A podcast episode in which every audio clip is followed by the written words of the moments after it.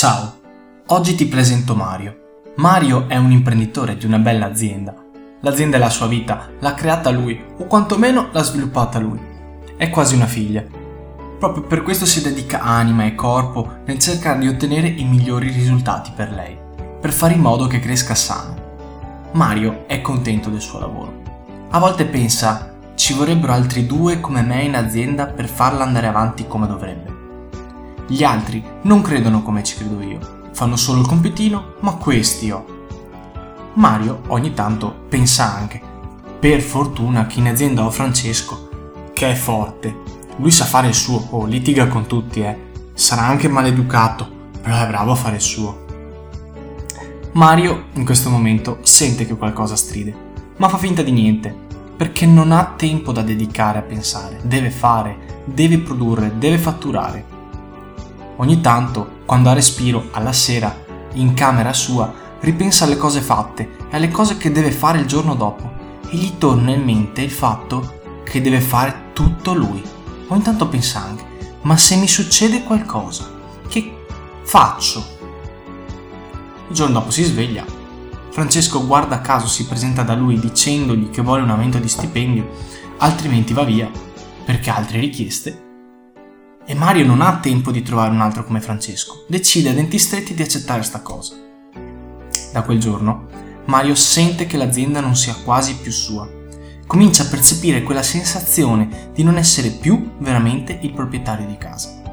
Poi corri di qua, corri di là, a tappare i buchi degli altri dipendenti. Un giorno esplode e urla imbestialito di fronte a tutta l'azienda. Cinque secondi dopo si accorge della minchiata. Eh, ma lui è il capo, non può mica far vedere che torna indietro sulle sue decisioni. Allora continua in questa spirale. Un giorno capisce che deve fare qualcosa. Decide di aumentare il personale per vedere se ne viene fuori. Guarda i curricula, spulcia, sceglie dei candidati e trova uno che gli sembra perfetto. Diciamo, si può dire che sia un Francesco 2.0, preparatissimo, ma non va d'accordo con nessuno. Beh, amen, almeno lui fa. Mario però sente di avere sotto il sedere due bombe a mano pronte ad esplodere, due pezzi da 90 che lo stanno tenendo sotto scacco. Ma non sa davvero come uscirne, ormai è arrivato all'apatia. Non vede via d'uscita. Poi, un giorno, sta navigando su Facebook e trova un post che dice Lo sai che a volte i tuoi migliori talenti sono i tuoi peggiori talenti? Colpa al cuore. Botta di adrenalina.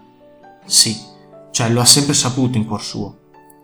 Sono un bravo imprenditore, si dice tra sé e sé, ma forse qualcosina l'ho lasciata per strada.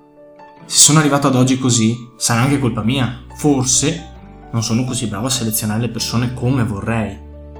Ma allora, qual è la cosa più importante? Cioè, cosa devo capire quando seleziono una persona? Come faccio? Ho, ho sempre scelto guardando il curriculum. Cioè, ma guarda dove sono finito oggi siamo un po' tutti Mario. Ma quindi che fare? Beh, la cosa principale è capirlo e provare a risolverlo.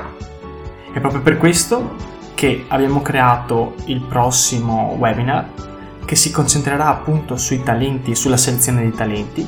Vi aspettiamo, non mancate.